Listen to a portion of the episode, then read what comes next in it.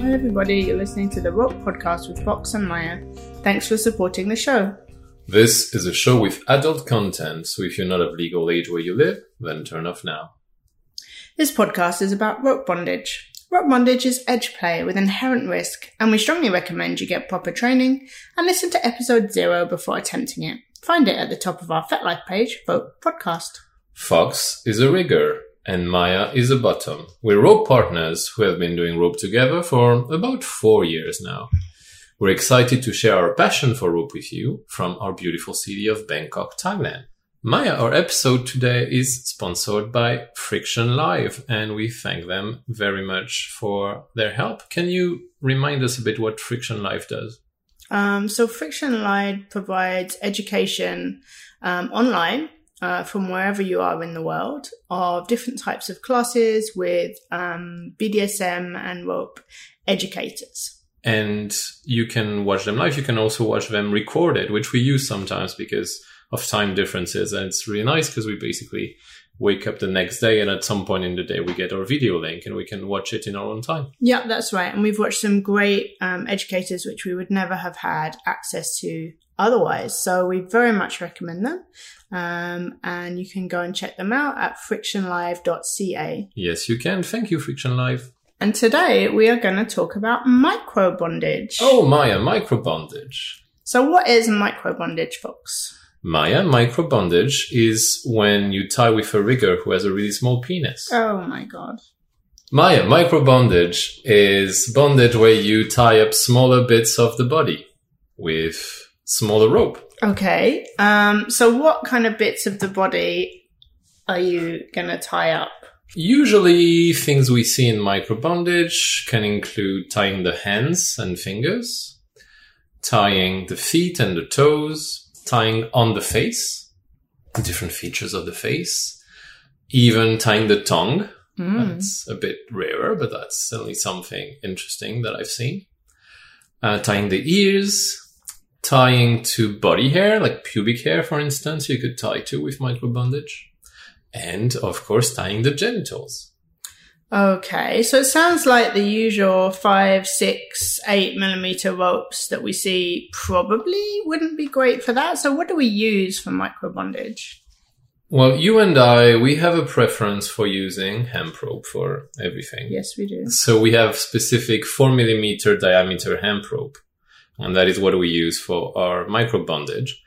But there are many other options, and small diameter hemp rope or jute is not necessarily readily available where you are. So you can do your micro bondage with yarn, you can do your micro bondage with a piece of string. You can even, in some cases, do micro bondage using dental floss. Yes, Instead of and um, I've seen a great picture of someone doing the tongue with dental floss, which I'll put into the show notes. Uh, yeah, that picture is amazing and very impressive. Maya, why do you think people might want to do micro bondage? Um, so I think there are a few different reasons. The first is um, the intricacy of it can be very decorative. Mhm. Um, and people can really like the look of having those um, little mini ropes um, over a particular part of the body. Um, and they're also quite good for self tying. Um, so if you're focused on a very small part of the body, then um, you have your you can potentially have both your hands to tie that part of the body. Okay, that's interesting. Um, and I think it's good for the uh, rigger too. Why? Why is that? What? What do you? Why do you do it? I would say, first of all, it's a nice way to complete the aesthetic of a tie. You have a more macro tie with, let's say, a chest harness, some leg rope, maybe it's a suspension, maybe it's on the floor. And adding micro bondage can allow you to layer on an additional layer of detail. And especially if you're going to do photography, it can help make your photography more original or more interesting. So that's one thing. And then on the feeling side, if you focus on something small and intricate as a rigger, if you're the kind of person who enjoys that, and in the same way that, for instance, some people uh, enjoy assembling and painting models, uh, doing something very intricate can get you into a nice mind space.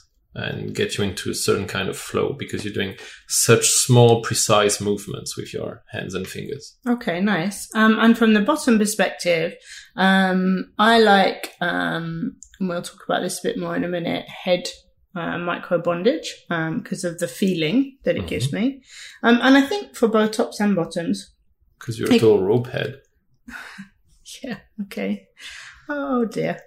Um, I think um, for tops and bottoms, it can be good for fetishes. Um, so obviously, if you have a feet fetish, then spending a lot of time being tied or tying your feet um, might be. Uh, not for everybody, but might be something that would enhance your fetish. Yeah, we do have a friend who really loves rope on her feet and having her feet tied tightly, and she really has a good time whenever that happens. Yeah, I mean, it's funny. I really like my feet being tied, but I don't so much like my toes being tied. So Hmm. your mileage may vary. People are funny about feet, Maya. Like some people will kill you if you try to touch their feet at all. Yeah, it's true. We've had a number of people who've had feet in their limits. Uh, yeah, even one person who refused to take her uh, socks off for doing rope. Yes, which is something that I encourage you to do always when we're doing rope or other things. You, mean Anyway, you want the rigger to take his socks off? Is that I what you're saying? yeah. Hey guys, this is Fox coming in for a short break.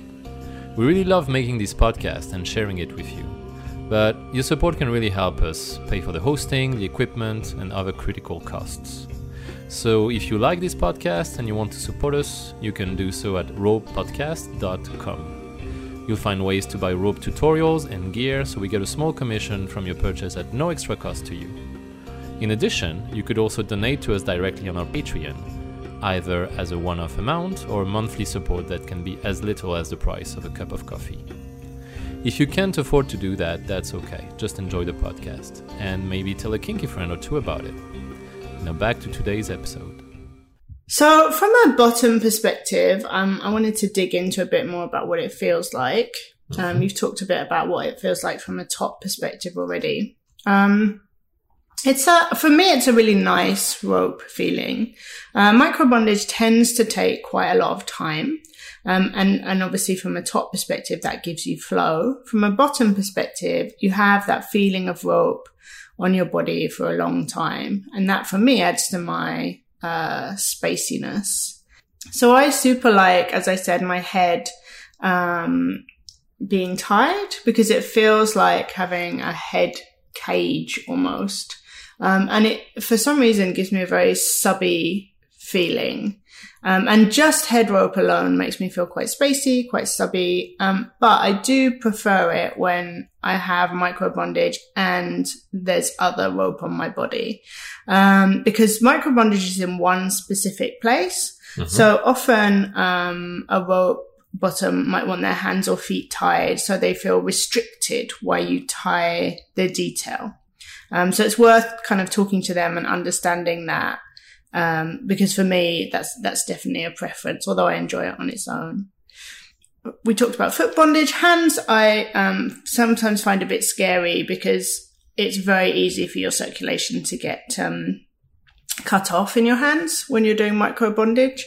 Um, and so just making sure that you know the difference between, to the extent you can, between nerve, um, injury and between, um, blood circulation is useful. Mm-hmm. Um, You mean sensation wise, being able to tell yeah. from the sensation if you think it's more likely to be one or the other? Yeah, exactly.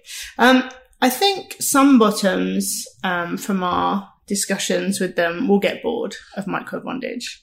Definitely. Um, if it's a bottom who's more into the result and then the process, micro bondage might be on the longer side for them. They might want something that gets finished quicker. And also, if your bottom is, or you as the bottom are, interested in movement, in more densey, high physical interaction type of rope, micro bondage tends to not be that. It tends to be fairly static. And I would also note that um, it can give you some weird sensations. So obviously, tongue micro bondage I, I don't do because um, I have issues with material in my mouth. You don't do yet, sweetie. No, because I have issues with material in my mouth and it's gross. But uh, head rope is a really interesting one because if you have rope on your head and the rope rubs together, um, it sends vibrations through your skull that can feel a bit like uh, the dentist. And in fact, I think you've had bottoms give you that feedback that um, they weren't so keen on the head bondage because of that sensation, right? Mm, Definitely the bone vibrating is something some people do not enjoy. I've also had at least one person who's gave, given me feedback that they didn't enjoy rope over the eyes because they were scared the pressure on the eyes. Yeah, that's actually that's a great um, great point. That there can be quite a lot of pressure, and also on the the bridge of your nose. Mm-hmm. So if you cover the eyes with rope, which we've done quite often, you can get quite a lot of pain on the bridge of your nose or underneath your nose. There's a pressure point, and you can end up um, pressing on that. So I think there's quite a lot to learn with micro bondage about the subtleties of the human body, which you might mm-hmm. not realize. Like you think, oh, the nose is a good anchor point for my rope. And so you put a rope underneath it and then the bottom's feeling like they've got a pressure point on the whole time, which they may or may not enjoy. I mean, it's true that the nose is a great anchor point. You go up one nostril and out again the other one, and that's very Oh, solid. that would be grim. so how- yeah, I, I agree with what you said about needing to know anatomy of the face, for instance, if you're going to be doing face rope, and also realizing how much it differs from one individual to the other. Even if you have a good knowledge of anatomy, you might be surprised by the sensations that a specific person ends up liking or not liking. Yeah. And I think it's quite difficult also. Um, different parts of the smaller parts of the body, like the head. The head is a ball and tying a a spear, sphere Yeah. is not, um, super easy. Um, and you might want to use those anchor points like ears and eyes and noses that the bottom doesn't super want you to do. Hmm. So how do you use it in a scene? Like we've done this quite a lot. You've done it with a number of people. How do you use it? The way I use it most often is as a finishing touch to a tie. So I've already done my main tie and then I look at places that don't have rope on them. So if I have some pair of feet hanging out, no rope on the feet yet, not being used in the main suspension, I might grab a smaller piece of rope and add a little something to the feet so that they don't feel lonely in the tie. That can also allow you to do some really nice things aesthetics wise. If your scene is supposed to have a certain feeling or a certain style, you can communicate that in interesting ways using the micro bondage. And for instance, if your scene has a very Japanese look, you can micro bondage in a certain way. If you're going for, let's say, a European medieval look, you would use a different type of knotting, a different type of micro bondage to convey that look that's coherent with the rest of your scene. Okay. Um, and I think you can also use it um, as a scene itself. So if you have um, limited space, so you're a crowded jam and you don't have very much much room, or if you have limited mobility, so um, the person you're tying um, has areas that they they can't or don't want rope on because of an injury or a disability, um, you can tie a smaller part of the body and make a scene of it in Yeah. itself. A typical case is, for instance, you have a bottom who has a broken leg or a broken ankle, and they're not confident that it can enjoy the normal rope experience because of that. You can basically sit them down and do a micro bondage scene just on their face if that's something they're comfortable with. And that is going to require little movement in the rest of their body.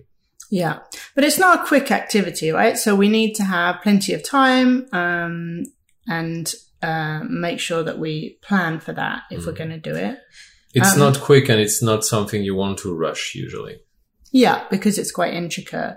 Um, but it can also be good if you can't take a lot of um, gear or rope with you or other bits and pieces and toys, like the rope, the um, material that you're using is much smaller, so it will fit in a pocket. Yes, and because the body part you're tying is also smaller, the same length of rope will go a long way, like a great many number of wraps around it. So you don't usually end up using many coils. I think the most intricate head ties we've ever done have not used more than three coils of rope. Okay, well. Um, and we talked about um, the enhancement of enjoyment of a particular body part, like feet or Yeah. um, face or whatever. And that can come from either side. That can be a body part the bottom really enjoys having played with, or that can be a body part that the top has some particular interest for. Okay. So look out for my book on ass bondage coming out later this year. Oh dear, that would be quite a book. Luckily, we don't have time for that I'm going to call recording. it ass shinawa. So, what about safety? We've talked a Um, bit about this already. We like safety, Maya. We're in favor of it. We are, um, to the extent that we can actually do that. Mhm. Um, so let's. So we talked about eyes. We did. Um, so other soft bits, um, you might put pressure on. Yeah, there are a number of softer bits on the face that don't like to be squished too hard. And you were talking about the nose. Yeah. And in general, when you have those more delicate pieces of cartilage, you want to be a bit gentle with the kind of pressure you're going to put on them. Yeah, and hands we talked about as well. That's obviously Mm-hmm. quite um, important. So what you find in hands is small joints. And once again, you want to be gentle with those because a lot of tight pressure on a finger joint can be, well, A, very unpleasant and B, definitely dangerous. Yeah, and toes also. Um, I have a clicky um, left big toe, You and I have think a clicky that's from toe, sweetie. come from both. Like we messed around with it quite a lot, and it's now. Is it the one with the suspension from? Yeah.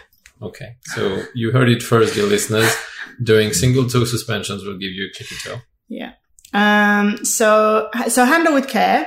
Um, it's a less common type of play. Very true. Um, and we did some searching on FetLife and, um, I really found quite limited number of things, groups and stuff like that tagged. Now, I am absolutely sure that there is lots of stuff out there. So Mhm. please do send us or put in the comments of the episode oh, that would be nice. links to other micro bondage because I'm super interested. I'll put some in the show notes as well that we've done and that we found other people doing.